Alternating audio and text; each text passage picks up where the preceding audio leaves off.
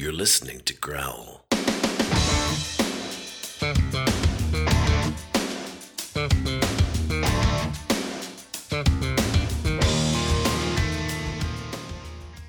Hey, listener.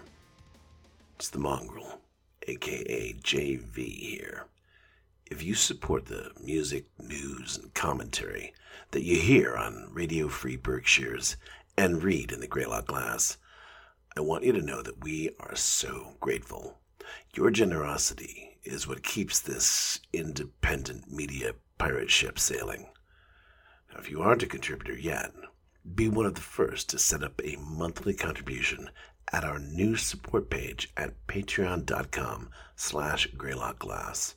That's Greylock, G-R-E-Y-L-O-C-K-G-L-A-S-S or right on our website at greylockglass.com slash membership.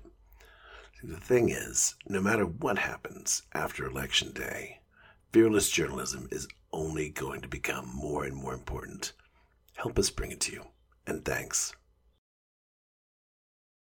And you are listening to episode number seven of Growl, right here on Radio Free Berkshires. I'm your host, the Mongrel. Welcome. Big D Democrats are locked up in a twisted love triangle.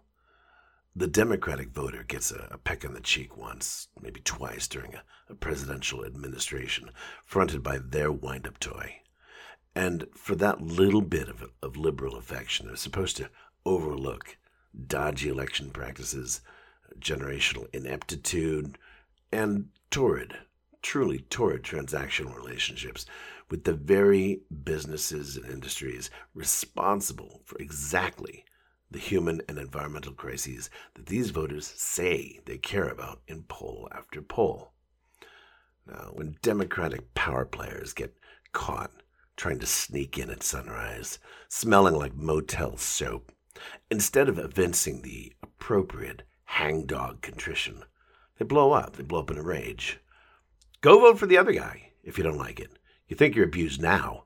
You just wait and see what happens if you even consider leaving. I'm not coming home straight after work with a box of chocolates and a, and a long stem rose. Not as long as there are still all night orgies of money and power and sleaze. So you better get used to it.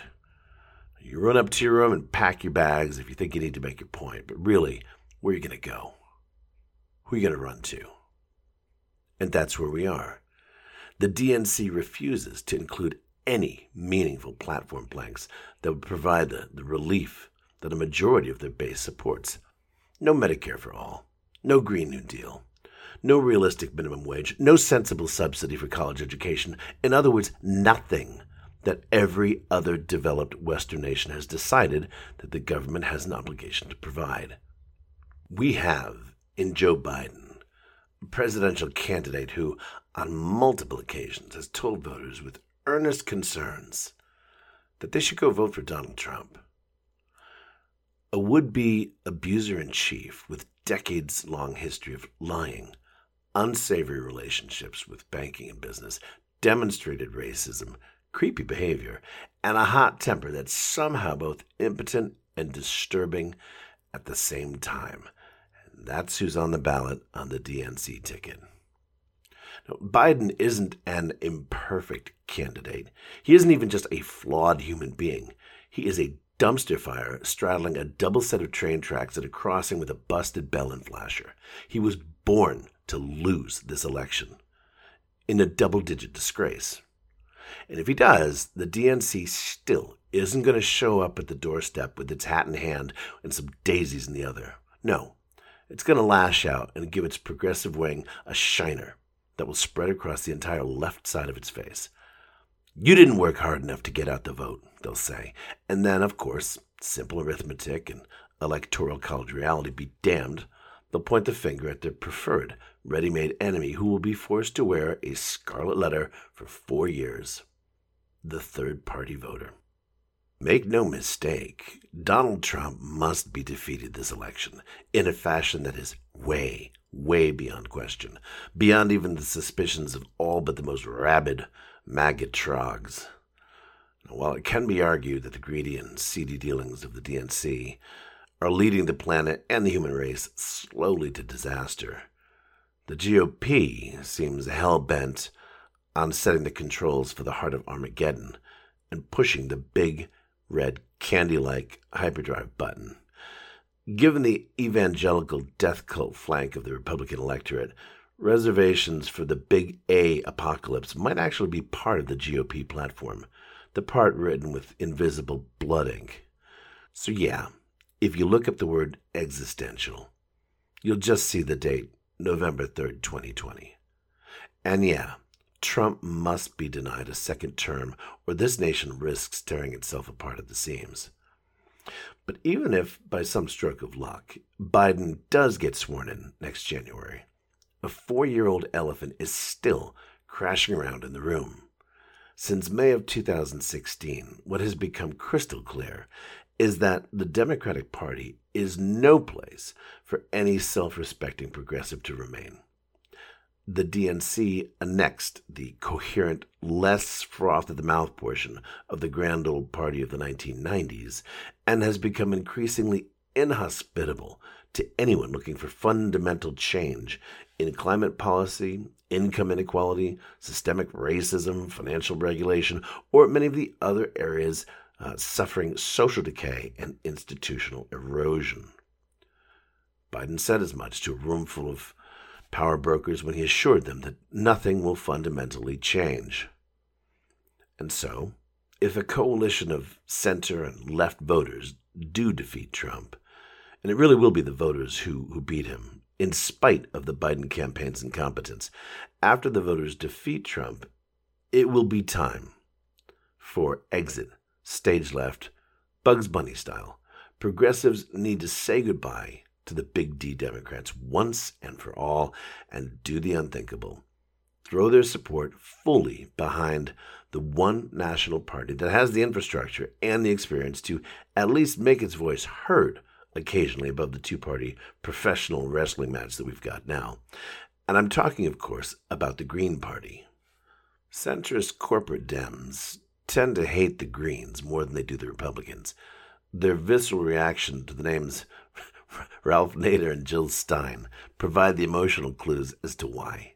Both are considered spoilers, despite ample mathematical evidence to the contrary as to why the Democrats lost in 2000 and 2016, respectively. But the more deeply seated, self interested reason that the Dems would rather play ball with the Republicans is that the two share class interests welded into the architecture of education, healthcare, law enforcement, real estate, commerce, and government at every level. Both sides simply have too much to lose to allow even modest progressive change to take hold. Hmm, people might experience what it feels like not to have the capitalist jackboot on their necks for a while, and they might decide they like it. DNC leaders who, who don't want to come right out and say they're actively against greater societal parity have to laugh off other people's grievances and say that these leveling measures might be nice, but it's, it's like a kid asking for a pony for his birthday. In fact, in her 2017 memoir, How I Had Absolutely Nothing to Offer America, and yet am still surprised at how little voter enthusiasm I generated, Hillary Clinton smugly quotes the Facebook post by Helen Stickler that Senator Bernie Sanders' vision of a more just society was akin to giving the U.S. a great big, unaffordable, pretty pony. Still, remember all those other Western democracies that have found a way to afford it? And despite Clinton's bruising loss, which she blames on pretty much everyone but herself, the message that Americans are ready to start diverting more of the federal budget away from war and intelligence spending and towards health and human services has been utterly lost on the Biden campaign. Creepy Uncle Joe vows to veto Medicare for All, even if it gets through the House and Republican controlled Senate. The only presidential candidate in recent mem- memory to be so gobsmackingly out of touch with the concerns of voters was probably George H.W. Bush. And it took years for him to live down the it's the economy, stupid catchphrase that defined his epic loss to Bill Clinton in 1992. Unfortunately, it's, it's too late in the day to hope for a Biden loss that will teach the DNC the lesson that it's healthcare stupid. Too much of everything else would burn to the ground, while Dems were busy blaming Bernie, the Green Party, the Russians, Julian Assange, and hell, probably Radio Free Berkshires before they're done. Progressives do have the opportunity to do more than just send a message this November, though. Despite aggressive, desperate, and questionable tactics by the Dem committees in several states, including Montana, Pennsylvania, and Wisconsin, to have Green Party candidates purged from the ballots, Green candidate for president, Howie Hawkins, is running an extremely energetic campaign. His platform? Oh, you know, most of the stuff that registered Democrats say they want. And here's the thing see. If you happen to live in a state that is nearly guaranteed to hand Joe Biden your electoral votes, you can vote for any candidate without jeopardizing the outcome of the election. And if enough people in solidly blue states around the country vote for Hawkins, for example, he could very possibly earn 5% of the popular vote, which would qualify the Green Party for matching campaign funds in the next election. Those states that are most likely to vote blue no matter what are California, Washington, Minnesota, mm, Michigan, New York, Massachusetts, New Jersey, Maryland, and possibly some other northeastern states. What would a viable Green Party mean for progressive politics? Well, while it might not mean that we'll see a green White House or congressional majority right away, it would almost certainly mean that the DNC would be forced to accept a coalition with the left and negotiate on platforms in order for their candidates to win the backing of the Green Party. In other words, ratchet up progress on, on environmental and social issues to a level well beyond the incrementalism that's been the hallmark of the neoliberal center for more than three decades. Now, I had the good fortune to speak with Howie Hawkins at length earlier in his campaign before he named Angela Walker as his running mate. And while I'm really bummed about not being able to include her perspectives in this program, eh, with any luck, maybe she'll accept an invitation to speak with Growl soon. In the meantime, I hope you'll enjoy this full length conversation with Howie Hawkins, Green Party candidate for the President of the United States of America. Thank you so much for, for coming on the on the show. First, let's talk a little bit about just simply the the challenge of campaigning during COVID nineteen. Well, we can't go out and knock on doors, go out on the street and petition, uh, organize gatherings where people can hear what I'm running on and what I'm about. So it's kind of going back to the 19th century with 21st century technology. Back in the 19th century, you know, the presidential candidates had what they called front porch campaigns. So the newspaper reporters would come up to the house and the presidential candidate would give them the message of the day and it would go out on the telegraph. Uh, and today, well, I can't say that networks are, you know, calling me up every day, but we're putting out our message on social media Twitter, Facebook, Instagram, podcasts. We're having uh, house meetings on Zoom. Uh, the Green parties around the country are having candidate forums on Zoom, and they're they're doing virtual conventions now. So, and also the voting instead of uh, you know showing up at a state meeting and casting your vote by, as a state committee member, uh, they're doing it by electronically or by mail. So it's it's changed a lot. Um, the difference is I'm spending less time traveling and more time, you know, putting out messages. So maybe in the balance, I'll reach more people. Maybe, maybe. Um, so let's uh, let's do a little bit of background here. Um, you are now living in in Syracuse, um, but your dialect belies uh, a different uh, uh, upbringing. Where are you from originally? Originally from California. Okay. But my neighborhood was uh, lots of people whose families had moved up from Mississippi Delta, basically Mississippi, Louisiana, East Texas, and uh, mostly African American, but also some white folks. And uh, you know, they come up during World War II and shortly thereafter worked the shipyards a lot of them worked in the big uh, auto factory in Fremont, California, which was across the San Mateo Bridge. That's where I was, San Mateo. And uh, so I speak like the kids I came up with. So, you know, people say you don't have a California accent. Well, if you go around California, you'll find all kinds of accents. Sure. I lived in Northern California in uh, just north of Santa Cruz for a while uh, in a town called Boulder Creek, which has a, a high Scottish influence. Uh, the Scotsmen came during the, the gold rush and uh, they stayed. A lot of them stayed. And so there's this odd little pocket of, of sort of a Scottish brogue uh, in the in the in the mountains, uh, the Santa Cruz Mountains. An odd hmm. thing uh, to run across. Um, and you came up um, in a working class, uh, both neighborhood and family. Um, you uh, you started getting into politics in the year I was born, 1968, um, which was. interestingly, a year that we'll probably will will be seeing some echo or hearing some echoes of uh, this year. But tell me, what um, what was being in the working class like in your youth and in 1968? What did it mean to be working class? Well, my dad was actually after World War II and the GI Bill, he became a lawyer. So we are more middle class, even upper middle class. But you know, my extended family is working class. You know, cousins, um, all branches, and the neighborhood. Um, so, you know, I had a pretty good feel for what was going on. And in the 60s and the 50s, uh, you know, things, people were advancing. You know, you it was easy to get a job. Uh, wages were going up in concert with productivity. And so, you know, in the early 70s, when I started working, I kind of assumed it would continue that way. And actually, wages have been stagnant since 1973. So, very different environment. It took a while to realize that was going on.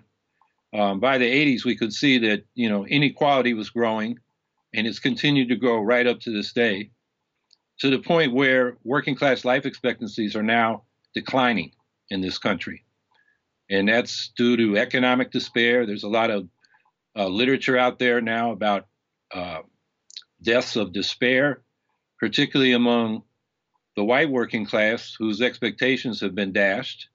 And, uh, you know, in Rust Belt, where I'm in Syracuse, New York, one of those Rust Belt cities, and the factories closed, moved overseas, China, Mexico.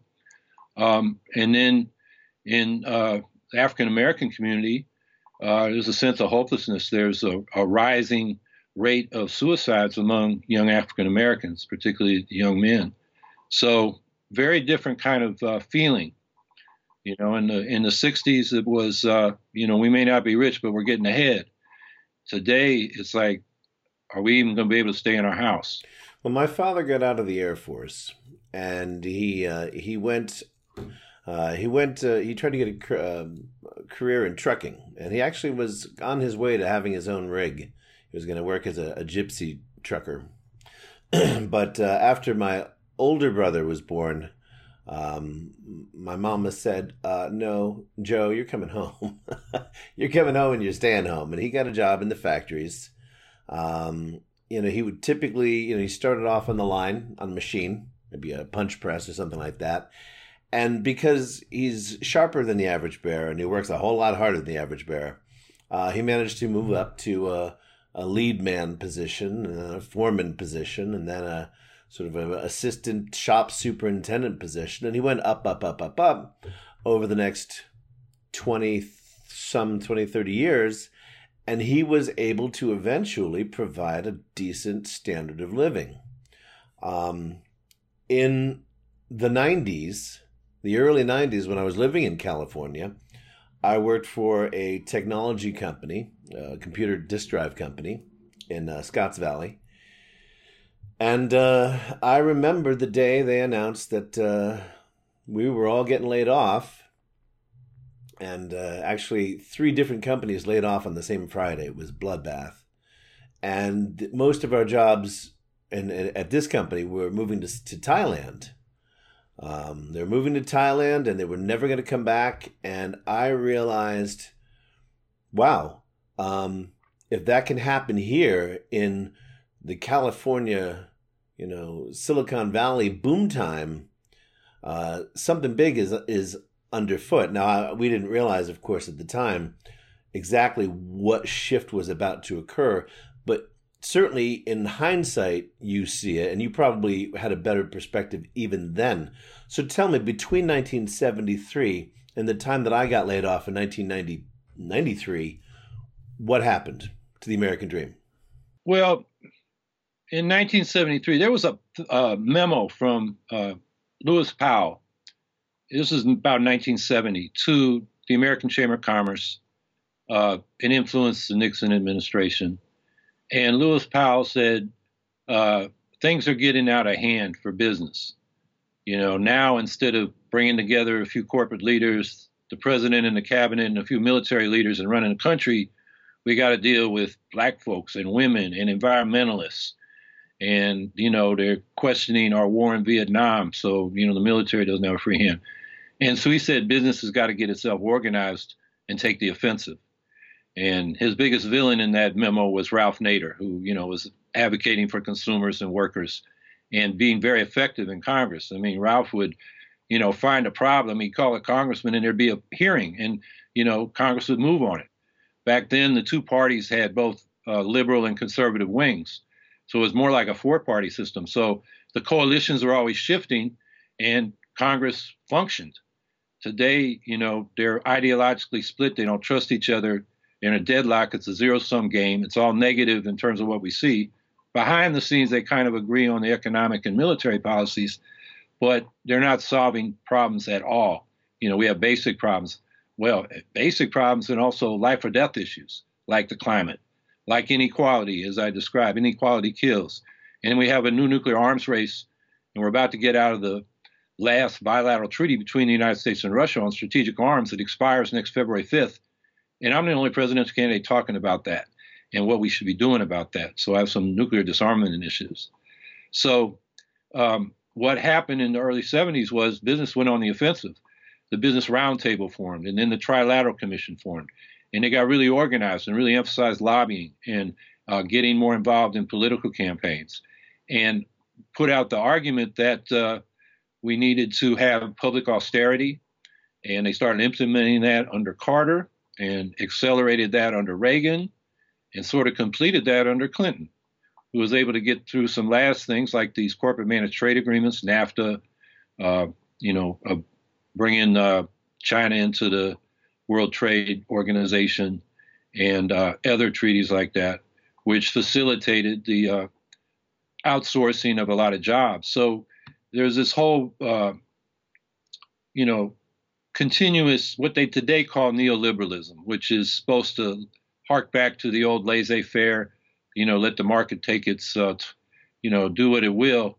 But it's really laissez faire for the working class and state support for the business and banking elites. Funny that.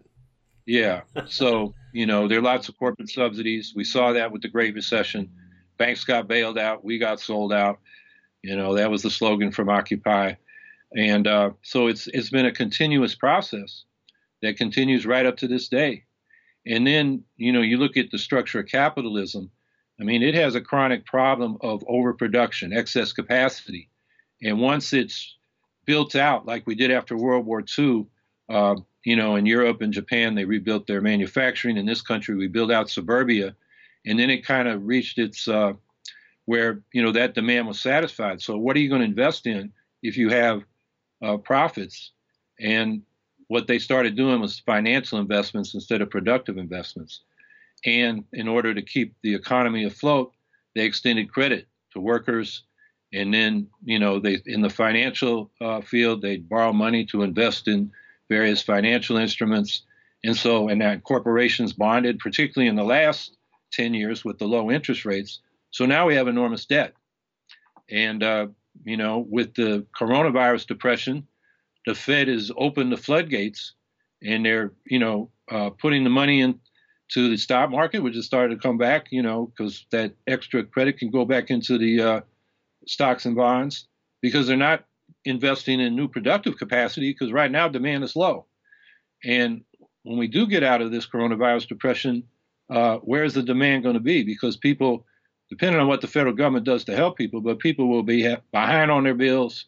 Um, they're going to be paying, you know, utility bills and rent bills and mortgages, and not going out and, and buying goods and services that they, they would if they weren't uh, in debt. So that's what we call stagnation. So even before this coronavirus depression, we were on the verge. Trump made it much worse. He again, you know, those tax cuts put money in the, you know, elites, and it's supposed to trickle down in their theory, but it never does. And uh, you know, demand from the working class was reduced, and so the economy was headed towards stagnation. And when that happens, then those debts come due, and uh, you can have a financial collapse. Mm. So these gonna... are all structural problems that have been developing really over the last 45 years. So let's go back. Let's go back to uh, you mentioned trickle down economics, and, and I think I first heard that term. I, I, know it's been around longer, but I, I first heard the term in the 80s, you know, under Reagan and Reaganomics. Um, tell me, when did the when was the the genesis of the Green Party, and was it in response? Um, I know that there's a, a very solid ecological um, push uh, that to, to, sort of generated the, the Green Party. But um, but I know that there was also a um, an economic uh, aspect to the Green Party's genesis. Tell us about where it where it got started. Well, after the German Greens elected, I think it was 35 members to their Bundestag, which is their you know House of Representatives equivalent. People around the world said, "Oh, maybe that's the new politics we need." The old left was kind of stagnant. You know, the communists were supporting the Soviet bloc, the Social Democrats were supporting NATO and the Western bloc, and we had this Cold War. And there were people that didn't want to ally with either side. Particularly, another issue besides the environmental problems that were mounting was the nuclear uh, arms, particularly the uh, intermediate range missiles in Europe, which were, uh, you know, practically touching each other, you know, across the German border, across the border between the East Bloc and the West. And so that was a huge issue. Um, and then nuclear power. There was a big anti-nuclear power movement in, in Germany. And in fact, you know, I helped organize the Clamshell Alliance, where we occupied the Seabrook nuclear power plant site in 1977. We got inspiration from an occupation done by Germans at Wyhl uh, to stop a nuclear power plant there. So there were a lot of environmental, uh, peace-oriented, and uh, yeah, well, those were the two major issues. And of course, the women's movement, the new social movements, decolonization, uh, dealing with uh, the issue of racism. So it wasn't uh, so much focused at that time on the class issues that the old left was focused on. So the Greens, I see them as the electoral expression of the new left of the 60s, which was addressing these new issues. And uh, of course, the economic issues were part of that. And uh, in fact, I was skeptical about getting involved in the Greens. Uh, Murray Bookchin, who was known as an anarchist then, a libertarian socialist, you know, was urging me to get involved. And I was saying, you know, it just looks like environmentalists. What about capitalism? And then uh, the first economic program from the German Greens, uh, you know, was a was a oriented toward a socialistic type of approach. And one of the slogans I remember is, "We need a fair distribution of work and income," because with productivity going up, some people had jobs and were doing good, but more people were becoming unemployed and didn't have income. So that I thought was, you know, a good way of posing the question. So when we got there to uh, St. Paul, Minnesota, that was the first meeting. I was invited. Well, they invited the Clamshell Alliance to send a couple people, and I was one of the two people. Um, and it, that we were oriented on the same, you know, social and environmental issues, not so much the economic issues, although that was part of the background. We were coming out of the Reagan uh, recession and uh, inequality was growing. We could see that. Uh, but the issue there was really strategy. You know, if we're going to build an alternative political movement, how do we do that? And the message I brought and, and, and the group adopted was, you know, I had supported the Peace and Freedom Party in 1968, the People's Party in 72 and 76, and the Citizens Party, which ran the environmental scientist Barry Commoner for president in 1980. And all of those efforts did not build out a real party. So my argument was we got to build this from the bottom up. And instead of, you know, running people for federal office, we should start organizing local groups and start at the local level in, in terms of electoral politics when we were ready. And we did that over the next dozen years. And so in 1996, when Ralph Nader let us use his name to put on ballots, he didn't run an active campaign. We got on the ballots of about, well, over 30 states. I forget the exact number. I think it was 33. And um, that showed that we did have a base that could get some things done. So that's uh, That's what we were thinking about in 1984. It was the the social and environmental issues more than the economic issues, but uh, the economic issues have, you know, kept thrusting themselves forward over the subsequent decades.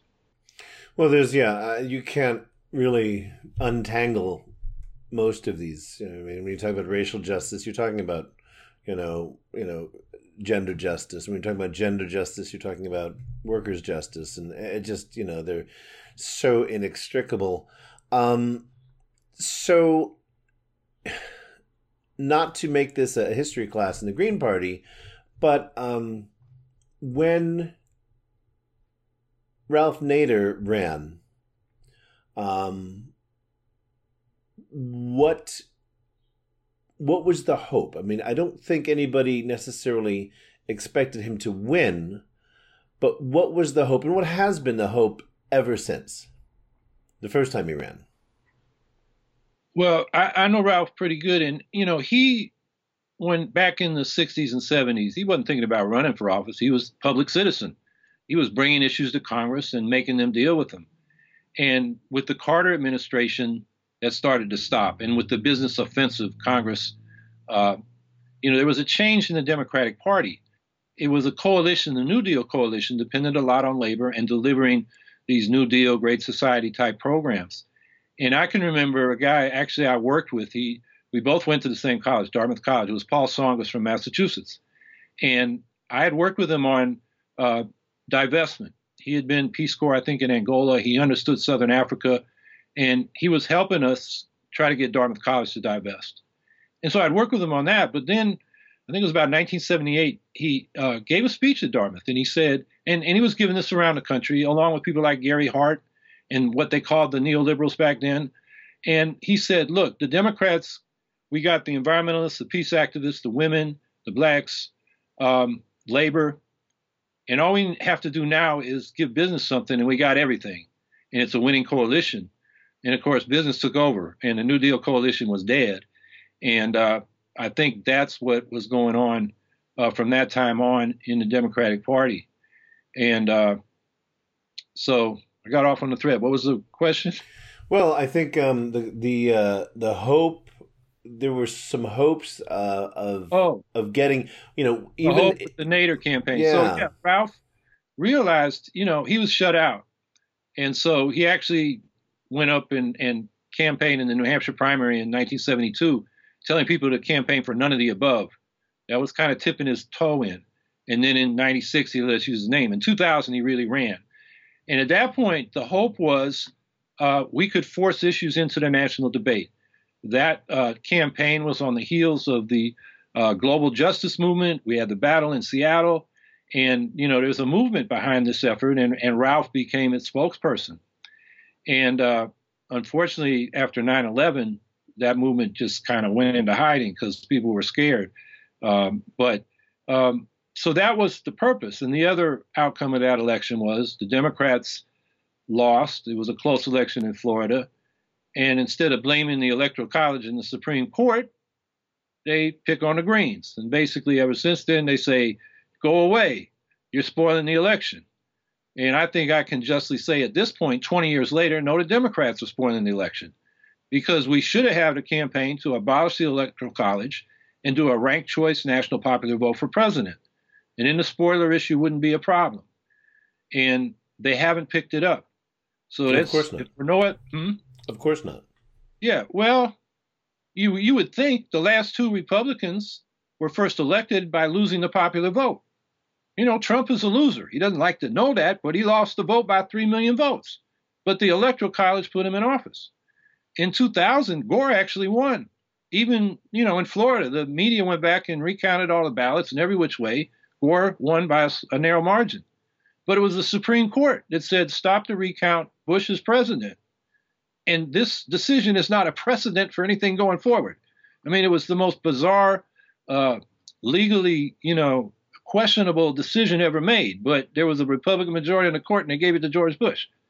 You know, and they want to pick on the Greens. You know, let's deal with the real issue. It's the Electoral College. You yeah. know, now they claim the 2016 election on Russian interference. Whatever the Russians did, they didn't impose the Electoral College on us. You know, so I think this is an idea whose time has come. We've got over 20 cities with instant runoff voting.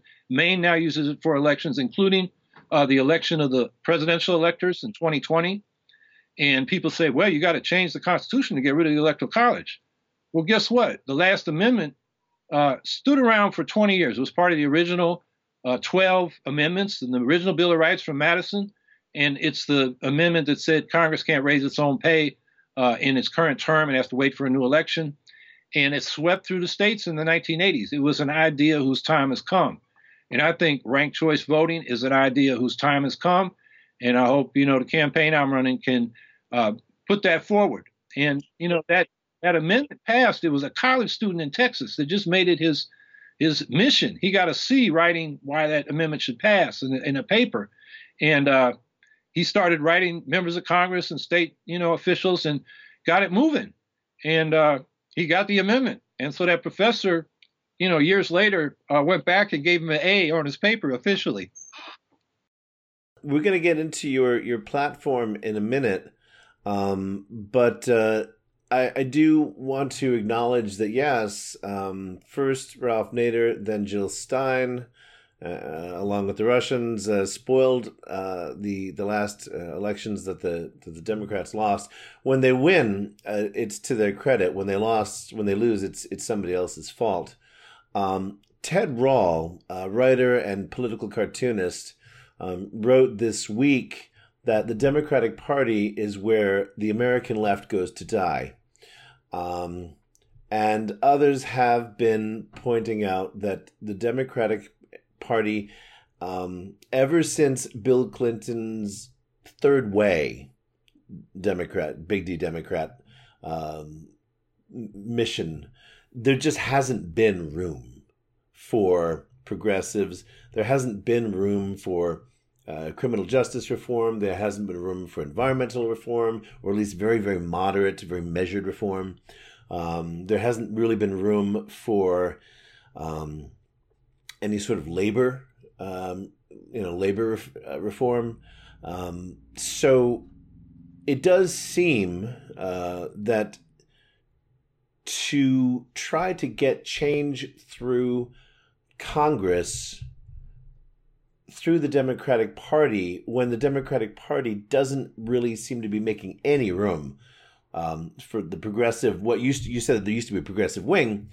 Um, it seems doomed. Uh, even some of what are known as the Justice Democrats, um, who were elected in 2018, uh, for example, Alexandria Ocasio Cortez, um, she started she ran on a platform that included things like a peace she had a peace platform she had a net neutrality um, you know uh, stance um, those are gone from her current platform so she no longer has listed anywhere on her website that i can find any sort of a peace um, policy and i'm wondering if there is in fact is this the time that the that the DNC has lost progressives for good, uh, especially with the the uh, the announcement two days ago from uh, Bernie Sanders that he was suspending his campaign. Has the Democrat Democratic Party lost the progressive wing for good?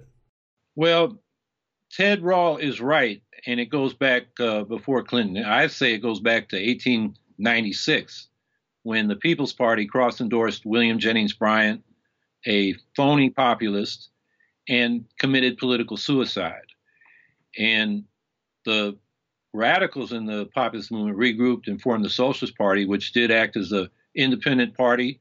Socialism was part of the discussion. And then in the 30s, the communists, which were growing and had a policy of a popular front against fascism, which meant align, excuse me, with the liberal capitalists, so they got into the New Deal coalition and led the left into the Democratic Party. And that part of the left never left the Democratic Party and disappeared as a distinct alternative with its own identity, its own voice, its own message. And then the Socialist Party followed suit in the 50s and 60s with what they called the realignment strategy, which was uh, kick the Dixiecrats out and the Democrats will become a European style social democratic party. But what happened was the Dixiecrats went to the Republicans, they got the realignment, but without a left, uh, like I was saying with Tsongas, they could take their progressives for granted and, uh, you know, pander to business for campaign donations, which is another thing that Democrats really moved strong on in the 70s with these neoliberals going after corporate funding. And then, uh, you know, you had Jesse Jackson brought in one segment of the new left, mostly the Maoist oriented groups into the Democratic Party. Uh, and now with Bernie Sanders, even groups that stayed independent, more out of the Trotskyist tradition and, socialism, a lot of them went into the Democratic Party with Sanders. So there's a, you know, over 100 year history there. Now there still is a progressive wing, but you know the way the dominant corporate wing, I think, looks at it is, yeah, let the progressives give speeches. They draw progressives into the party, but we make the decisions, us corporate Democrats. So the progressives get to make speeches and the corporate Democrats make decisions. So you mentioned Alexandria Ocasio Cortez. Uh, she took the Green New Deal from the, uh, the Green Party. I was the first candidate in the country to run on it, running for governor in 2010 in New York, and it became the signature issue of the Green Party. Uh, we kept running on it in New York. Uh, people ran on across the country. Jill Stein, it was the theme of her 2012 and 2016 campaigns. And so uh, Alexandria Ocasio Cortez, sitting in Pelosi's office with the Sunrise Movement right after the 2018 election, uh, the media ate that up and it went viral. And the people like it. I mean, even 64% of Republicans were polled a month later and they were for it. And over 80% of the Americans were for it. But what happened to it? Well, originally they wanted a select committee on a Green New Deal that could put legislation right on the House floor. And Pelosi sliced, diced, and threw that down to disposal. So they came back after uh, the first of the year in the first session of Congress with the non binding resolution on a Green New Deal, which took our brand, Green New Deal, and diluted the content. So they left out the ban on fracking and new fossil fuel infrastructure. They left out the phase out of nuclear power. They left out the deep cuts in military spending in order to help fund the Green New Deal. And they extended the deadline to get to zero uh, greenhouse gas emissions from 2030 to 2050. And even with that watered down version, Pelosi's never let the House vote on it. And then McConnell said, well, half you senators are running for president. Let's get you on the record. And so they did vote in the Senate. And Schumer, the leader of the Democrats, said, oh, this is a trick. We're all voting president. And all the good, obedient Democrats did, except four of them voted with the Republicans against it. So Ted Rall is right. Uh, you go into the Democratic Party, that's where progressive ideas and progressives go to die. Uh, they're not going to give us Medicare for all. Bill, uh, Joe Biden's made that clear. You know, he said he'd veto if it crossed his desk. In the last debate with Sanders, he said it was irrelevant to the coronavirus uh, crisis. So, uh, but I'm, I'm afraid that there's still a lot of progressive Democrats who are scared stupid by Trump. They think the only thing we can do is vote for anybody but Trump. And so we're not solving any problems. Uh, now, since Sanders, I'll just say this: since Sanders uh, said he's suspending his campaign, my campaign has had more money and volunteers come in in the last few days than any uh, time since I announced, uh, you know, at the end of last May. Yeah. So yeah, and some this, people are coming, but I don't see a, a split. It's not there yet.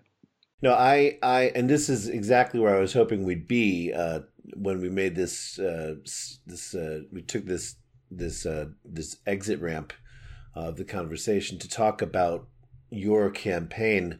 Uh, one of the things that's interesting is that when you look at the comments on some of your your Facebook videos, um, the comment section is full of people who say, you know, former Sanders supporter, uh, interested in the new green. Uh, you know, uh, you know, same here. Uh, Bernie, Bernie Bro, looking to find out more about the Green Party.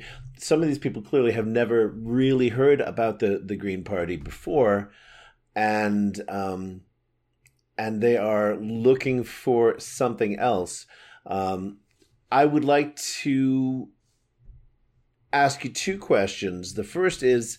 Um, there are some who say we need some new third party. Um, they're not saying that we should go to, to the Greens. Um, so, first, I want you to address that question Do we need another third party? Or do we need as many third parties as want to spring up? And then from there, just go in any direction you want because I want to talk about war. I want to talk about jobs. I want to talk about the environment. So just answer that first thing. Do we need more more third parties, and then just wherever you want to go from there? Well, I'm for multi-party democracy, and I, I think it's fine to form uh, third parties.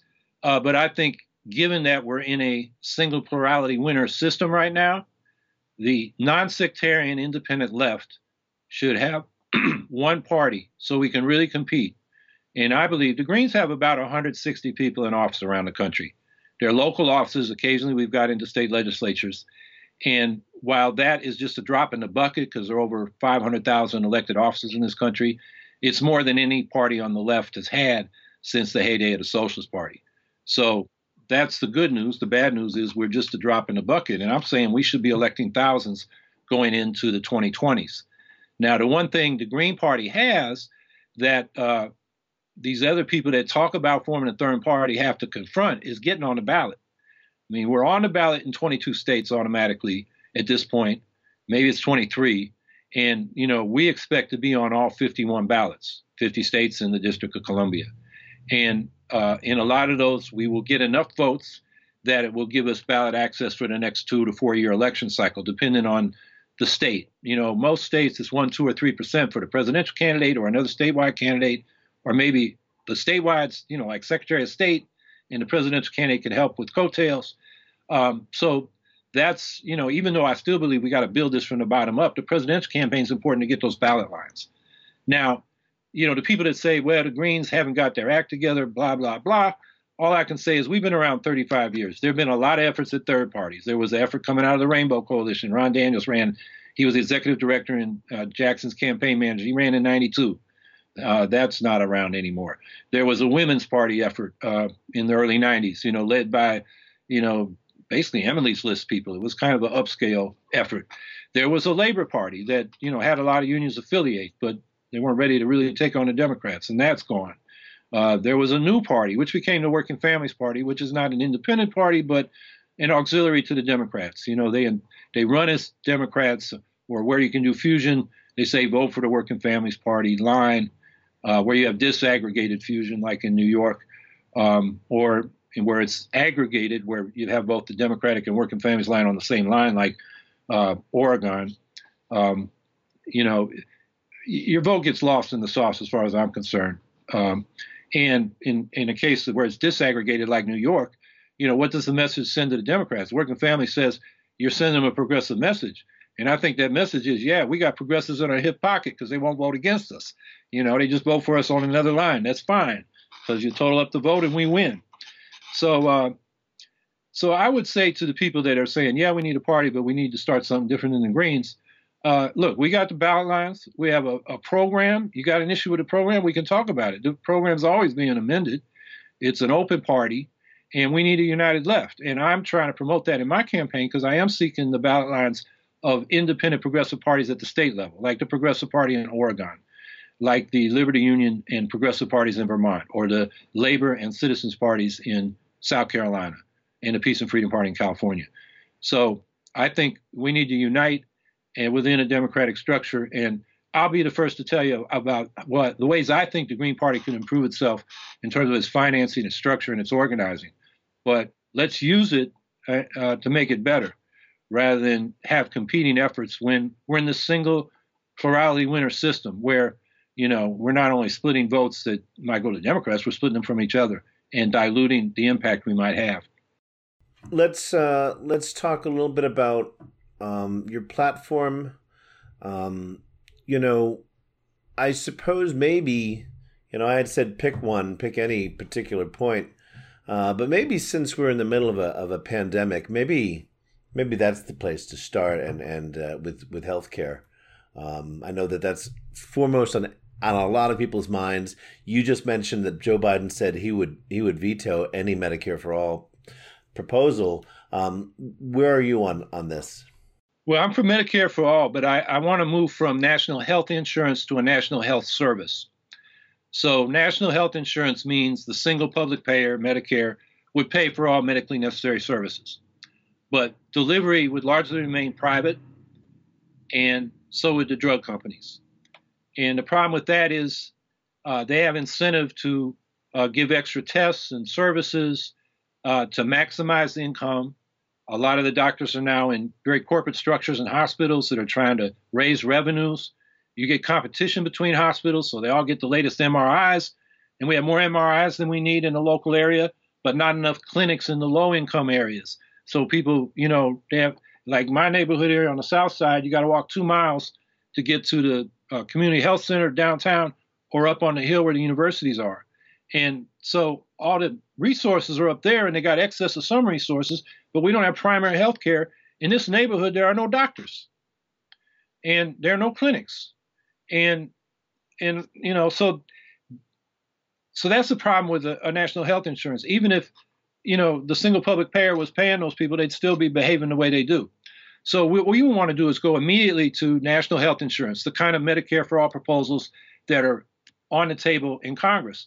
But then over the next 10 years, build out a national health service, fully socialized medicine, so that the hospitals and clinics are publicly owned. The doctors and nurses and other healthcare providers and workers are public uh, employees and are salaried, not having their income based on how many how much revenue they can raise through fees for service, which will be a cost control improvement. And the doctors will be able to focus on care rather than maximizing income and satisfying cost accountants and so forth um, inside their hospital organizations. And then it'll be democratically controlled by a federation of locally elected health boards. So it'd be two thirds elected by the public, one third by the healthcare providers. And they would federate at the state and national level. And we'd also take over the pharmaceutical industry, which is more interested in chronic conditions where they can keep making money heart conditions, Viagra, you name it, that kind of thing, than uh, vaccines and preventive or and short-term treatments, the antivirals and the antibiotics. They don't do that research anymore. Eight, 15 of the 18 big pharmaceutical companies don't even do that anymore. So we do it through the National Institute of Health, and then they, when it's finally produced, you know, then they'll they'll sell it. But um, a lot of times, those kind of medicines aren't very profitable for them. They're not interested, so they're not serving the public. So we got to bring that into the system. And we could we could point out also that uh, much of the research that is done is paid for by the public anyway. Right through the National Institutes of Health, yeah, and it's done at universities, and then it's you know the universities now you know patent it, and then they try to make money in the market with the drug companies marketing. It's a uh, it's a perverse system where healthcare becomes a buy or die commodity instead of a human right. So uh, yeah, we're for Medicare for all, but we want a more expansive system, a kind of national health service that the UK has, even though the Tories there have underfunded it, and Labor when uh, Blair was in there. Um, Costa Rica has that kind of system. Cuba does. Italy does. You know, the problem in some of these countries is not the structure of the, of the system; it's that they underfund it. I mean, Italy, for example, they they have a national health service uh, that everybody has access to, but they decided in the interest of efficiency to let private hospitals and doctors compete. And what that did when you start that competition is everybody, you know, tries to get as lean as possible, no excess capacity. So when the pandemic hit, hit they didn't have the uh, medical supplies they needed, the hospital beds, or the staffing, and they got overwhelmed.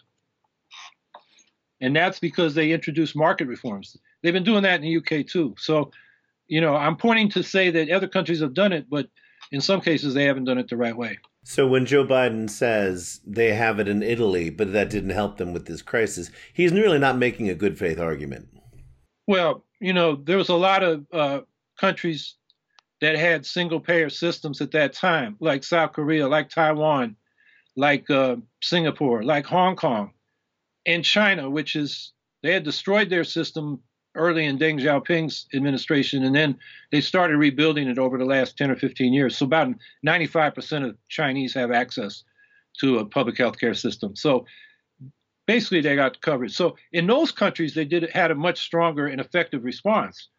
Um, Italy was behind the curve, and they were under resourced. But you know, Joe Biden just picked on Italy, uh, but he didn't look at the whole picture. And the fact is, if we had a, a single payer system First of all, we would have taken the health, public health officials' advice and, you know, been prepared for a pandemic with enough, you know, ventilators and masks and personal protective equipment and hospital beds and uh, staffing. And in our for-profit system, all these organizations in the healthcare system try to operate as lean as possible to maximize profit.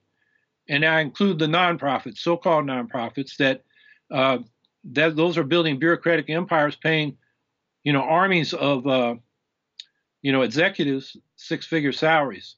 So there's a lot of administrative waste, and you got the same thing in the uh, nonprofit insurance, like the Blue Cross system.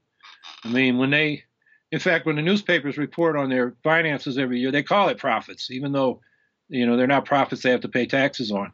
And they give you a list of the executives, and it's amazing how many damn vice presidents they got earning all that money. And uh, you wonder what the hell they're doing because when you do have a problem, you know, I had uh, Blue Cross uh, Excellus here in New York when I was a Teamster, and it's you know you get an answer, you get one of them phone trees, electronic phone trees, trying to get an answer solved. You know, what are all these people being paid all these high salaries doing? Yeah, no. So, and and, and I might point out too that um, the connection to employment uh, is is kind of kind of shifty. I mean, it's kind of sketchy that uh, so many people are in jobs that they either hate or in jobs that don't pay them enough but do give them health care or health insurance, um, or at least give them some amount, although the, the premiums are going up and up and up. So it isn't as beneficial to have that employee, that employer based health care, but people are still holding, you know, grasping as tightly as they can these jobs, which of course now we see are, are just evaporating, um, which which I think is is a good jumping off point to talk about employment. You're talking about a couple of things. Number one, you talk a little bit about worker owned co ops, which is a, a, subject near and dear to me. And you're also talking about green jobs. You're talking about a lot of green jobs in a lot of sectors. So why don't you explain what your what your idea is for the Green New Deal and jobs? Okay, well let me let me first say well part of my Green New Deal is an economic bill of rights. And there's six rights there. Rights to jobs, income, housing, healthcare, education, and a secure retirement. And the job guarantee would be like the Works Progress Administration during the uh, Depression, which didn't provide employment for everybody, but provided employment for millions. And those are projects that, for the most part, were designed locally, both community services, even cultural projects. They put, you know, artists and actors and painters to work. You know, we have murals to this day in a lot of places. Um, and so, and then social services, child care, elder care, parks, and public works, infrastructure. And so they're designed mostly for the, you know, locally. There's some larger projects that the federal government organizes, big projects, and it's 90% funded by the federal government, 10% by the local government. So there's local buy-in, and you avoid boondoggles. And uh, we need to expand that to the point where uh, when you're unemployed and can't get a job in the private sector, you go to the employment office instead of the unemployment office and say, I want my job. And their job's on the shelf, their project's ongoing, and they plug you in. And if uh, they need you in a certain job you don't have the training for, they provide the training. That's the idea of a job guarantee. Um, now, in the eco socialist Green New Deal budget that I put together uh, with a political economist named John Wren, uh, between the, what we call the Green Economy Reconstruction Program, which is to get to zero to negative greenhouse gas emissions and 100% clean energy by 2030, not just in the power production sector, but in transportation, manufacturing, agriculture, and buildings across all sectors. Because if we just do clean energy but not transform our productive systems, energy is just 28% of our carbon footprint. So a serious climate action program has to transform transportation, manufacturing, agriculture, and buildings. Like we got to get off heating oil and gas for heating and cooling our buildings and do it with heat pumps, which are powered by electricity. And so that's a massive job in itself.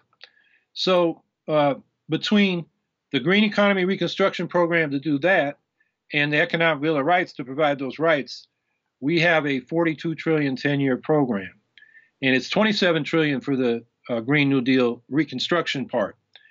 And uh, between those two programs, it's 38 million jobs, which uh, at the time we did that before the coronavirus depression we're going into, uh, the the bottleneck was labor. It's not the technology we have it. It's not finding the money we can raise it.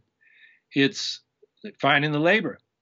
That's that's the bottleneck in trying to meet this time year uh, 10 year timeline. So there's plenty of uh, work to do and plenty of jobs for people that want to do it. And this nonsense we get from the corporations that if we shut down the oil and gas industry, we'll have unemployment.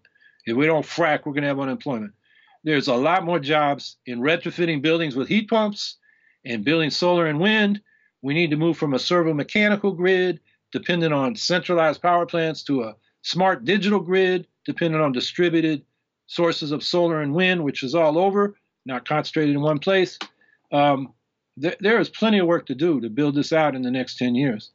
So, you know, jobs is not a problem if uh, we make the, the investments in which I believe we're going to have to do, we should do coming out of this coronavirus depression, because depending on what the federal government does, and they're still putting together relief packages, uh, small business, half of them just had a month cash on reserve. And, you know, there's supposed to be loans going out that they get to, that become grants if they keep their employees on payroll. But by the time the money reaches them, about half these small businesses are going to be right. out of business. And, you know, that's destroying the economy. And then people are not making money. They're getting a little twelve hundred dollar check, and who knows when. You know, th- those of us that got direct deposit with the IRS will get it sometime this month, but they say the checks will take months, even years, to get out to people. So, yeah. and that's you know that don't pay the rent for a lot of people. So, or the mortgage. So, uh, it's really just like it's really if I, if I may, hmm? it's really almost just like another another arm of the the business bailout, the bank bailout, because those checks are going to be going straight to pay, to keep somebody from repoing your car or to pay your mortgage or to do any any number of things or cut the water and power off. Yeah, and so basically it is it is still a business stimulus. I mean because well, and, and, and then the Fed is open the floodgates so that uh, the financial sector, the big banks, the investors uh, will have plenty of money. Um, and the theory there is trickle down. But uh, if there's not demand because working people don't have the money, uh, they're not going to invest in you know restarting production. Right. They're going to invest in uh, rearranging who owns the productive assets we got through who owns the stocks, and uh, all that does is rearrange and further concentrate wealth, and that's where this last package is headed. Most of the money was for you know big industries like you know the airline industry. You know my attitude about that is yeah, they're cheap now. Let's nationalize them, bring them into a national transportation corporation that covers rails and air, integrates them, rebuilds some light rail trolley systems every city used to have between the 1890s and 1930s, builds high speed bullet trains between cities, less need for air traffic, and then rebuilds and expands freight rails, electrify all these rails so they're clean, powered by clean solar and wind energy, and then put more of the freight on the rails instead of the roads. I mean, that's part of our eco socialist Green New Deal. So we call it eco socialist because we need to do what we did during the World War II emergency.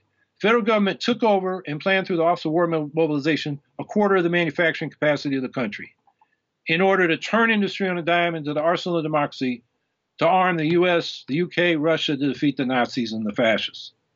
We need to do nothing less to defeat climate change. So that means public power, including the big fuel, you know, oil and gas companies, Exxon, Chevron, the Koch brothers. It means this national transportation or rail corporation I talked about. It means public sector and manufacturing.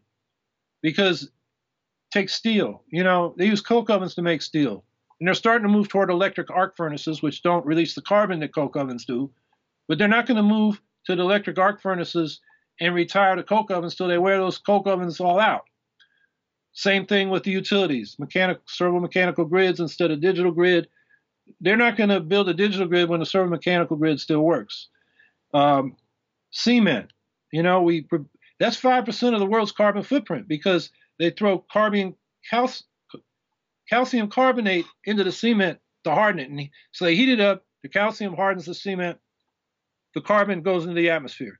You can make cement without calcium carbonate, but our factories are oriented toward the old way of doing it. So if we don't start building these new factories through the public sector, uh, it's not going to happen. So we need, you know, a public sector in manufacturing. Now that's the case where these Green New Deal factories, we can have them publicly owned, but leased to worker cooperatives, which enables the workers to get the full fruit of their labor instead of what we have now under capitalism. You get a fixed wage. Any surplus value you create goes to the ownership class. So they're stealing your own property. And they, they supposedly want to protect property. They got organ institutionalized theft. That's what capitalism is.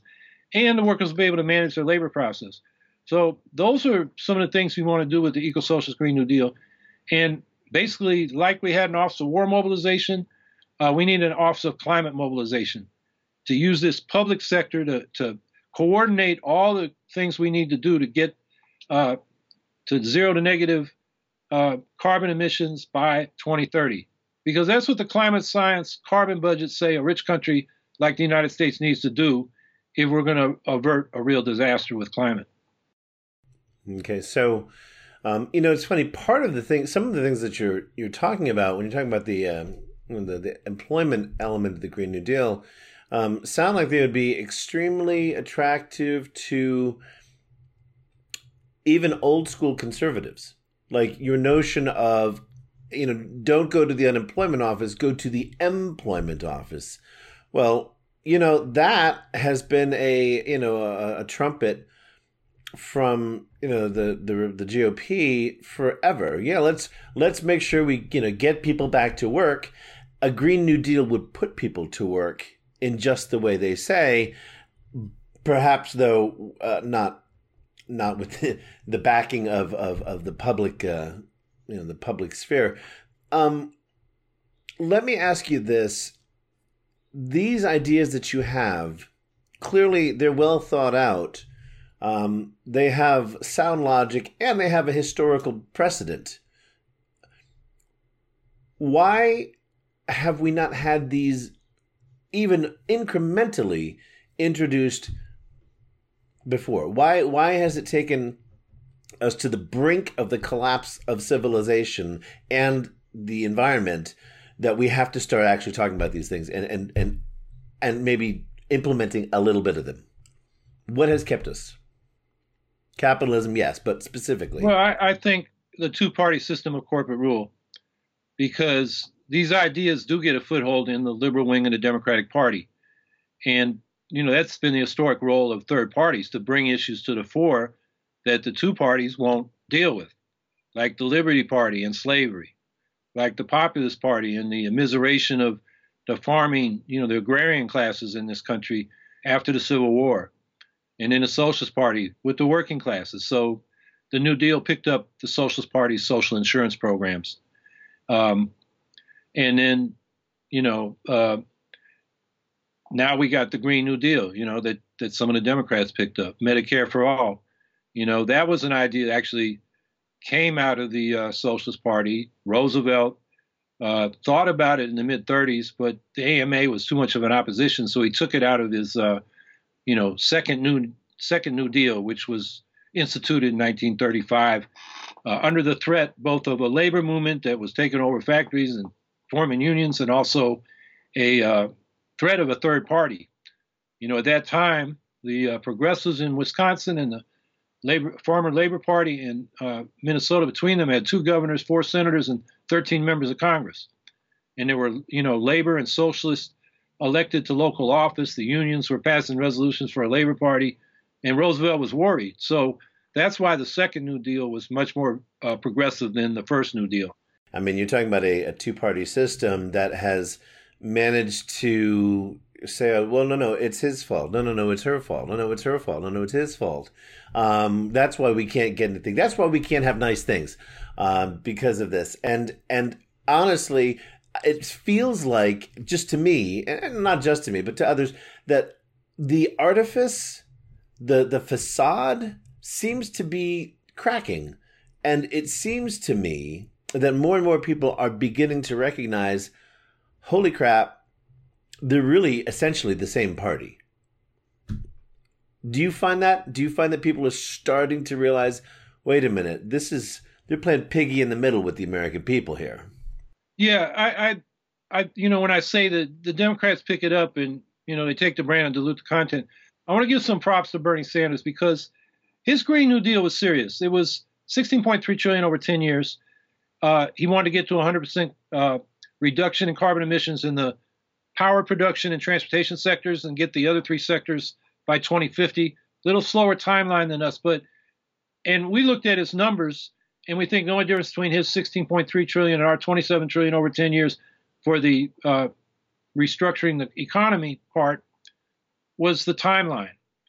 And you can Bernie was an order of magnitude more than any of the other Democrats who said they had Green New Deals, and they were mostly subsidies to corporations to produce solar and wind, and some new standards and mandates which the industries would fight and gum up, and just slow down the whole process. So, um, and then Medicare for all, you know, that's been something he's pushed for for a long time, and people voted for that. I mean, you look at the exit polls, even the Biden voters want Medicare for all, and so uh, I'm encouraged by that because it shows these ideas are ideas whose time has come. Um, the problem is the Democratic Party. So while the progressives, you know, there may be a third of the, well, they're even not even that in Congress. I was going to say of the electorate, you know, looking at the Sanders versus Biden vote, but in Congress, they're, you know, can really only count on about 25 of them. And, and I would include AOC in those 25, but as you pointed out, she's adapting to the Democratic Party as it is very quickly. I mean, she's still in her first term. And uh, so, you know, what we're missing is an independent left that can't be taken for granted. You know, I got 5% of the vote running against Andrew Cuomo in 2014. He wanted to roll up the vote that year because he was thinking about running for president. He wanted to get more votes than his father, Mario Cuomo, ever got. He wanted to get more votes than when he first got elected in 2010, and he got less and he looked at, the results, and I was sitting there with 5%. So to compete for our voters, he had to adopt some of the things we were demanding that he had not supported, like a ban on fracking, like a $15 minimum wage, like paid family leave. So, you know, that's the thing. If we have an independent left that can't be taken for granted, we can move the agenda. And uh, of course, our goal is not just to uh, get the people in there to take some of our reforms. We want to replace them because as we've been talking about, you know, they fight like cats and dogs in public over the cultural issues. And then behind closed doors, when it comes to satisfying their corporate paymasters, and that means economic and military foreign policy. And on that, they're pretty much on the same page. Look at the attempt to overthrow the Venezuelan government. Yeah. You know, the Democratic leadership was right there with Trump on that. Yeah and and I want to I want to pivot to that too because we've sort of touched on it a couple of times, um, and and on your website, uh, your your campaign website, um, which is howiehawkins.us, um, you talk about war economy, you talk about militarism, you talk about um, Trump, obviously, and and then we have this sort of this neoliberal. Everybody is okay with slaughtering Yemenis. Everybody's okay with oh you know with coups against South American you know democratically elected South American leaders, um, and I want to kind of to me like they're all the same thing, and um, and and they also tie into militarized policing here, which which you also talk about. So I just want to I want to say I want to read the a paragraph, um, the last paragraph from uh, a piece that was written by columnist Kurt Bardella in USA Today, and that was written on yesterday, uh, yesterday evening or yesterday morning. Uh, the it's titled Over, Oversight Erased Supreme Court Hijack Trump Turns the Presidency into a Dictatorship. Um, he ends by saying, and I know this is a spoiler, but by taking a wrecking ball to independent oversight, Trump has made the presidency into a dictatorship. At this point, the only recourse we will have left to save our democracy, repair the institutions of government, and restore account- uh, accountability to the American people is to vote in November to save the soul of this nation. That is assuming Trump, the Republicans, and the Supreme Court let us. So we're in a position now where we've got a candidate, Joe Biden, uh, for the Democratic Party. He's the presumptive nominee, but there's no guarantee that that's actually who's going to walk out of the convention. Uh, he might not even make it that far. But we do know that America is becoming increasingly militarized. Um, we have decided that we are okay with landmines. Uh, we are uh, actually expanding the use of, of anti-personnel devices. We have launched a uh, uh with the USS Tennessee now carrying these mini nukes, these low yield, and they low yield is is is really a euphemism uh, for not killing as many people as you possibly could. Um, low yield nuclear warheads on on submarines, and um, the obvious desire of the Trump administration to go after Venezuela, uh, obviously, you know, for the stated purposes of, of being greeted as liberators and freeing the Venezuelan people, which is what we love to do. We love to free people, uh, whether they've asked for it or not.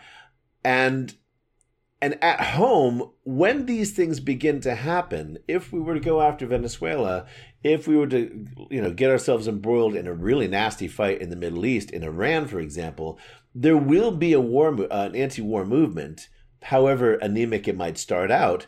Um, but we're looking at a situation where um, the America that is possible, both under Biden and Trump, is quite a bit different than the one I thought we were going to have when I was a kid. Um, tell us about the military, the militarization both of the United States' foreign policy and here at home on on the streets of, of America. Well, yeah. So Trump is such a monster that people say anybody but Trump, which now means Biden. But we have to realize this imperial presidency that Trump inherited was uh, enhanced in the Obama administration, in which Biden was the vice president. Take the drone strikes, which Obama escalated, started under Bush, he had what he called Terror Tuesdays. When he ran for reelection in 2012, he leaked to the New York Times this secret program so he could look like, you know, a strong military guy. And they'd sit there on Tuesday and decide who they were going to kill. You know, judge, jury, and executioner. That's totally against our tradition of, you know, uh, rule by law. And then they had signature strikes.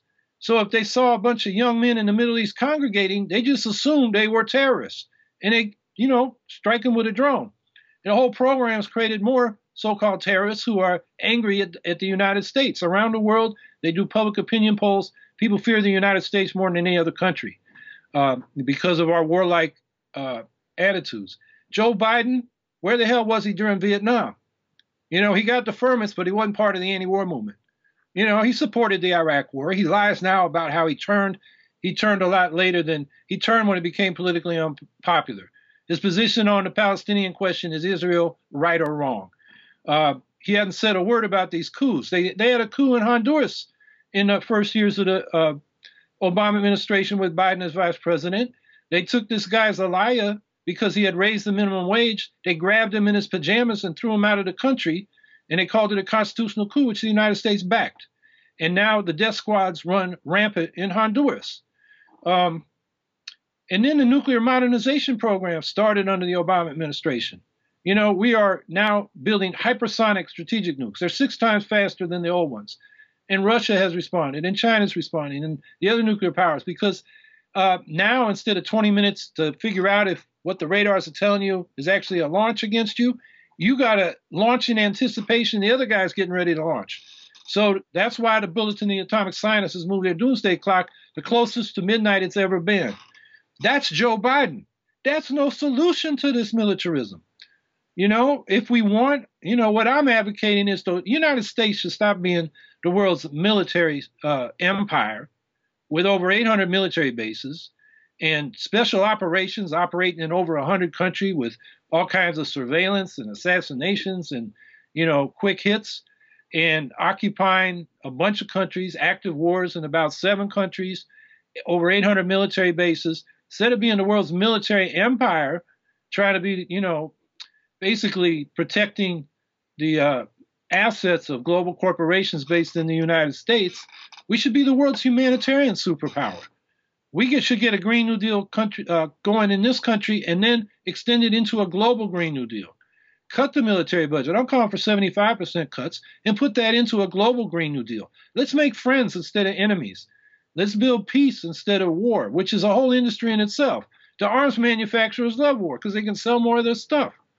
The arms industry is something we should nationalize. So we, it's based on what we need, not what uh, the arms uh, industry can make for profits. So we need a whole new approach. And Trump, I mean, he is terrible. And the Democrats, Biden should crush him. I mean, this coronavirus thing is Trump's Katrina.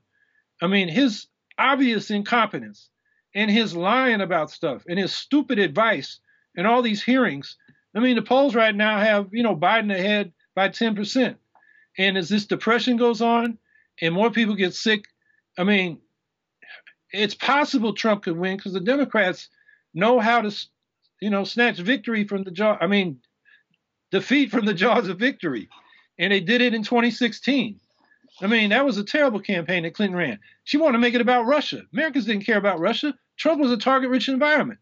He was an open racist, a serial sexual assaulter, a corporate criminal, a failed businessman, and a liar every time he opened his mouth. And instead, she's making him like he's a he's a stooge of Russia which whether he is or not, people didn't care about that. You know, you got to talk to what people's issues are. And she just did not appeal to the, you know, the middle and low income people of this country who are suffering, are struggling economically. Yeah. You know, there's some Teamsters that I was working with at UPS at the time who voted for Trump to shake things up. And they didn't like Trump. They just looked at Clinton and she looked like, you know, upper management in UPS, you know, and they just couldn't see. They just didn't like her. Yeah. She'd she'd be a great human resources manager, I think. That's sort of eh, you know condescending, yeah. Um, well, and, and and and to the point that you make about what people cared about, it's shocking that she didn't take a cue from her own husband's 1992 election when the catchphrase was uh, to to to George H. W. Bush, "It's the economy, stupid." Do you remember that? People had yeah. T-shirts that said "It's the economy, stupid," because I can't even remember what what Bush Senior was trying to make the election about. But um, I think crack babies probably, um, you know, whatever. And people wanted to know that their their wallets, their pocketbooks, were going to get some some healing. And Bill Clinton came in and said, "I'm to make every." He, he basically pulled a Reagan he said, I'm to make everything better. You're to feel better. Life's to be easier. Uh, and in his case, the economy did improve during the 90s uh, for, for, for some.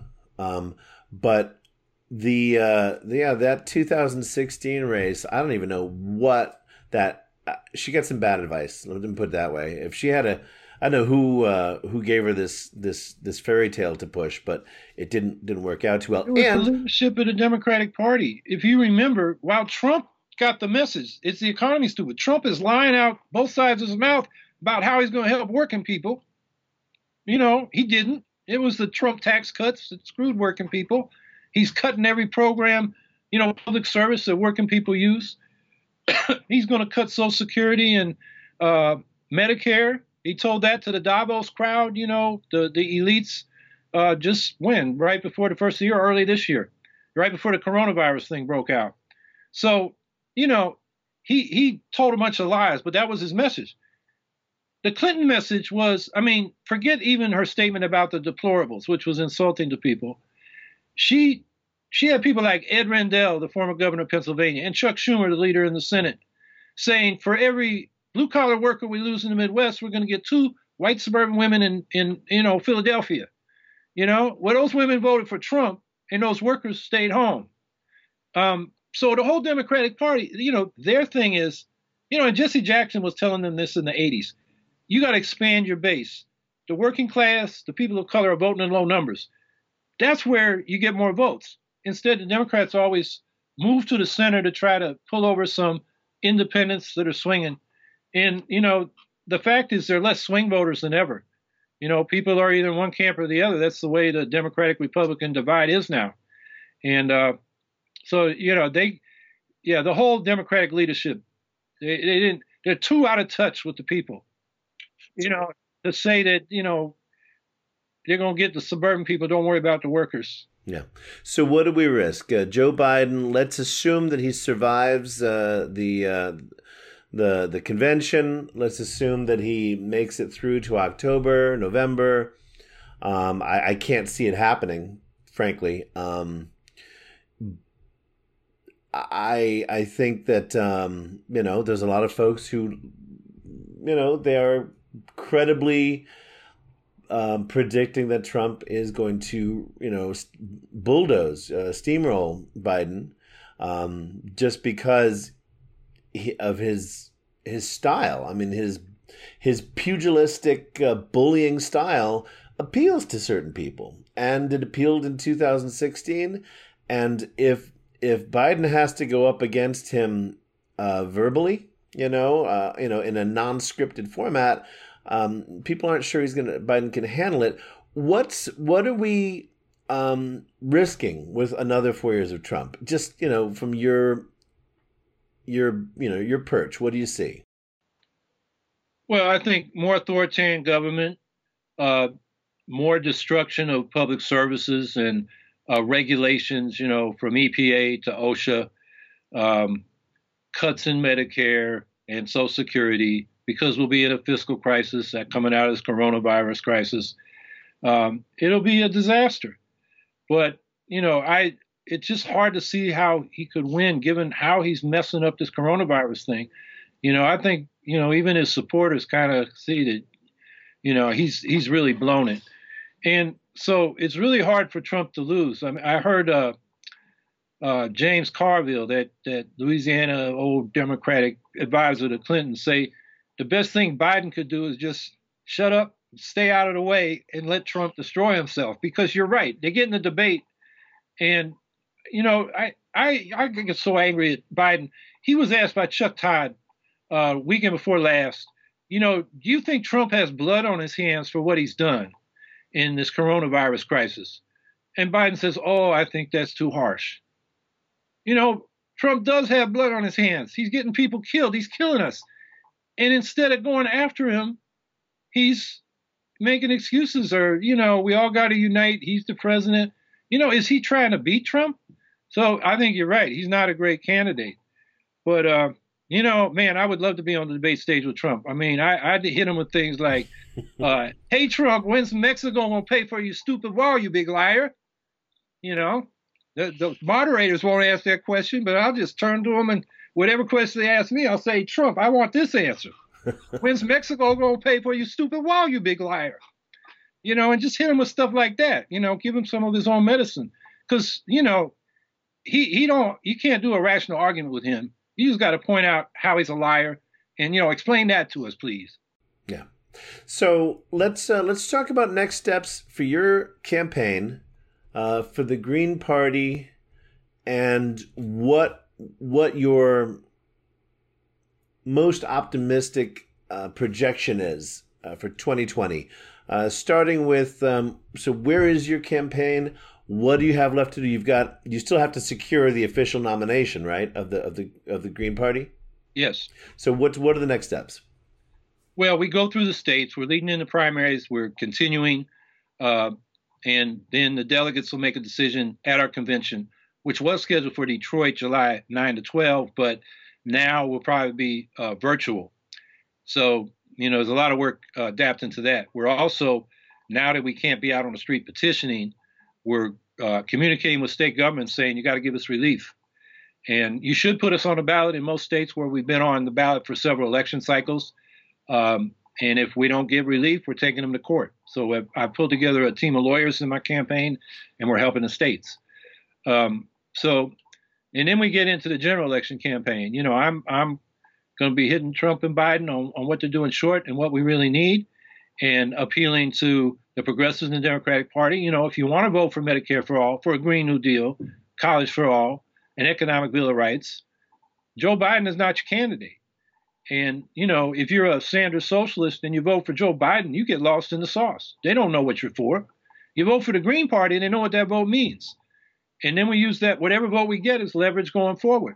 And I think, you know, it's really hard to tell what will happen. Anything could happen given the economic problems as well as the health problem we got right now. And people may be looking for answers. And people in, you know, those progressive Democratic Party, I, I don't see an organized break, but I see a trickle out, and maybe it'll become more of a more of a I don't know, I don't want to say a flood, but a, a flow out of the Democratic Party to our campaign. That's what we're hoping. As well, you know, the primary people we're trying to get interested is the people that vote in low numbers, working class people, people of color, and youth. And that's the kind of thing that uh, you got to do at the grassroots level, door to door, face to face. And we're going to have a disadvantage in this campaign. But that's the long range future of the Green Party. We can become a major party and force in American politics by being the class, the party of the working class, as well as everybody who loves peace, justice, labor, and the environment. And uh, so that's the long-term goal. You know, getting those non-voters motivated.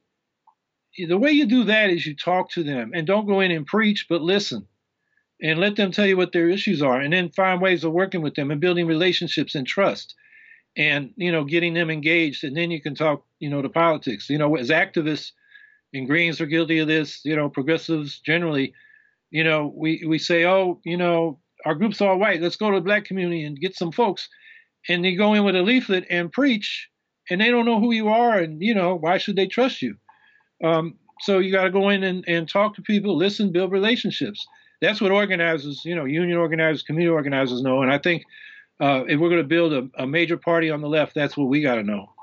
So I think that's a longer term project. So in terms of what we can do this year, you know, first of all, in in every state, it's usually one, two, or three percent. Uh, if you get that in the presidential race or another st- statewide election, uh, you get a ballot for the next election cycle. So that's one objective. If we get to five percent, we get public funding for our 2024 election. That uh, is in a fund that the Democrats and Republicans haven't used since 2008 when Obama refused to use it after saying he would. McCain had to use it because he didn't have enough money, and he was the last one to use it. Hmm. And I don't know what the numbers are, but it's tens of millions of dollars. Well, for the, the major parties, it's over 100 million.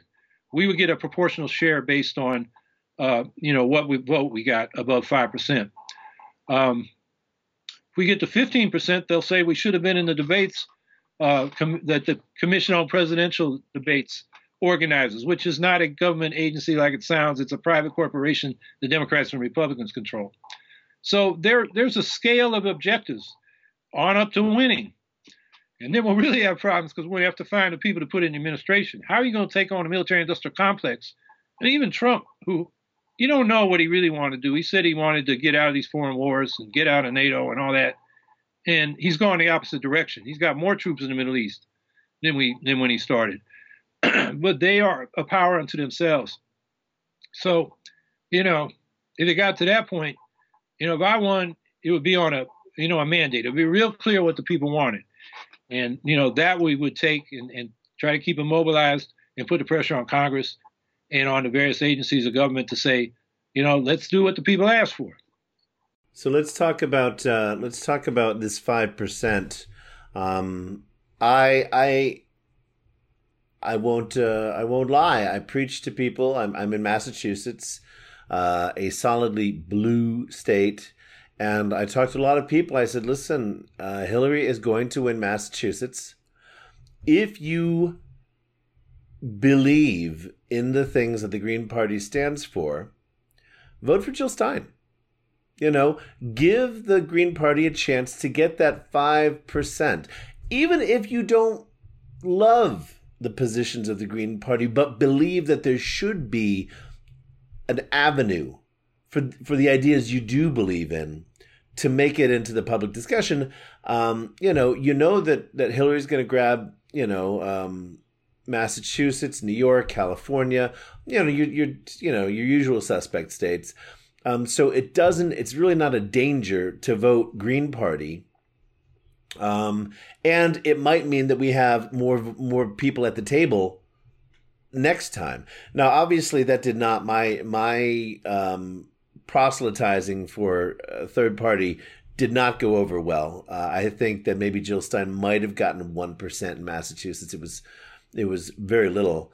Um, but uh, this year, do you think uh, that you can attract enough Bernie Bros and Bernie. Uh, I have a I have a friend, a good friend, and she refers to herself as a Bernie Broad. So I didn't make up the term. She calls herself that. But Bernie Bros and Bernie Sisters, um, do you think that you have enough to significantly improve on 2016's results? If you can reach them? Yeah, not yet. I think there's potential. I mean, this year is with the coronavirus, it just hard to figure what's going to happen and how angry people are going to be. And, uh, you know, how Biden, you know, runs, how Trump runs. It's, uh, you know, very contingent. Now, the, the, the dynamic before the coronavirus was Trump is crazy. Everybody on the Democratic side wants him out. And it was going to be very hard for us. Um, now I think it's a little more fluid since Biden, you know, who's pretty conservative on the Democrat among the Democratic candidates, uh, you know, it, it, opens the door for progressives to come to us, um, and you know, it's up to us to try to get the word out to them, uh, run a credible, serious campaign, substantive campaign, uh, work the uh, major media, political reporters around the country, give them real substance stuff they can write about then they got to fight with their editors and producers to actually cover us. That's been my experience. You know, the reporters like us and they want to write stories and then they get blocked by higher ups. Um, but, you know, get some coverage there. And uh, a lot will depend on what progressives do. You know, are they just going to resign themselves, settle for Biden, and do nothing but go out and vote? Or are they going to keep fighting for Medicare for all and a Green New Deal and the things they were fighting with Sanders for? Or are they going to stay home? Well, yeah, some might stay home, but I think there'll be less of that than in 2016 because Trump then was, uh, well, everybody thought Clinton was going to win. Yeah. And uh, didn't seem as urgent. Now, a lot of people think Trump's going to win. So I think people will come out, although we we got to fight for the right to vote. I mean, I think that's an issue. You know, I'm calling for universal mail-in balloting in November, given where we are with this coronavirus um, and Trump is absolutely opposed to that, and the Republicans, because they figure the less people vote, uh, the better they're going to do. So I think they've even said as much, and that will affect the outcome. How many people get to vote? Um, so there are just so many variables. You know, like I say, anything could happen, and we're going to, you know, do the best we can to get the biggest vote we can, and you, whatever vote we get, use that going forward. Um, do you have any concerns that? Uh, Trump will use this crisis as an excuse to um, delay or cancel elections in 2020? I think that'd be political suicide for him. I think even his supporters would say well, that's going too far. You think? You know, McConnell and, and the elites might say yeah, but you know, rank and file Trump people. I, I'm in upstate New York. I run into a lot of them. They are not, they are not, you know, callous elites like Trump and McConnell. You know, they're people, they got their social issues. You know, up here it's guns. For some, it's abortion. For some, it's gay rights. I mean, you mentioned conservatives. There are people who are socially conservative that I've worked with on public power campaigns here in, in New York. You know, on economic class issues, a lot of the social conservatives are progressive. And uh, I think, uh, you know, we can we can win their votes. And, you know, some of them will tolerate my progressive positions on the social issues because they're more worried about the economic issues. Um, so, but they're not going to go with being having their their right to vote taken away. They're not going to go for that. Yeah, they're going to say, "Wait a minute, no, that's not what we what we bought in for." Okay. Yeah, I I think they're going to be more subtle. You know, make it hard to vote. They're going to have voter ID. They're going to uh, deny you the right to do a mail-in ballot, so you have to go out and risk getting the coronavirus, like they just did in Wisconsin. That's what the Republicans are doing. Hmm. And uh, so that's something we got to watch and, and struggle over uh, between now and November. Well, between now and November, or now and, and uh, July, um, how can people find out more about the Green Party and about Howie Hawkins? Well, if you Google Green Party, you'll find the Green Party of the United States. Uh, you'll find the various state parties um, and some of your local parties, depending on where you live. And my campaign is uh, my campaign website is www.howiehawkins.us. Howie spelled H O W I E. Hawkins right. is H A W K I N S. It's howiehawkins.us. And there you can find a lot more about, you know, our positions on the issues. Uh, you can find out what we're doing. You can sign up and get, you know, regular communication from us about what's going on. You can volunteer. You can donate. You can do everything there. You can get the, there are links to the Facebook and Twitter and Instagram on there. T-shirts. So, yeah, we got T-shirts and mugs and uh, campaign buttons. All soon right. bumper stickers and yard signs and all that stuff. Gotcha. Well, I I have to tell you, um, I'm looking at the clock here, and I I probably I, I think I told you 30 minutes, so we've gone uh, significantly over that, and I thank you for it. And I feel like we've still only scratched the surface of a what you know, um, and b what you have um, sort of formulated as as solutions to some of these really vexing problems. Um, so, and of course, many of those are described on the on the website. Um, so we'll just uh, we'll leave it at that. But um, I'll put a link to your to your site in the uh, the show notes uh, for this this uh, piece.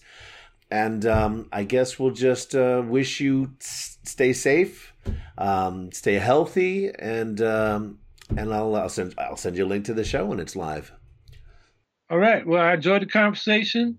You stay safe too. Everybody should stay safe, and uh, I you know I appreciate the opportunity to speak. Thanks, Howie. All right. Take care. You too. Well, that's our show. Thanks for listening. I've been your host, writer, editor, and producer Jason Velasquez. As always, our music was by the Iron Age Mystics, and I hope you'll join me next week for another episode of Growl. Take care.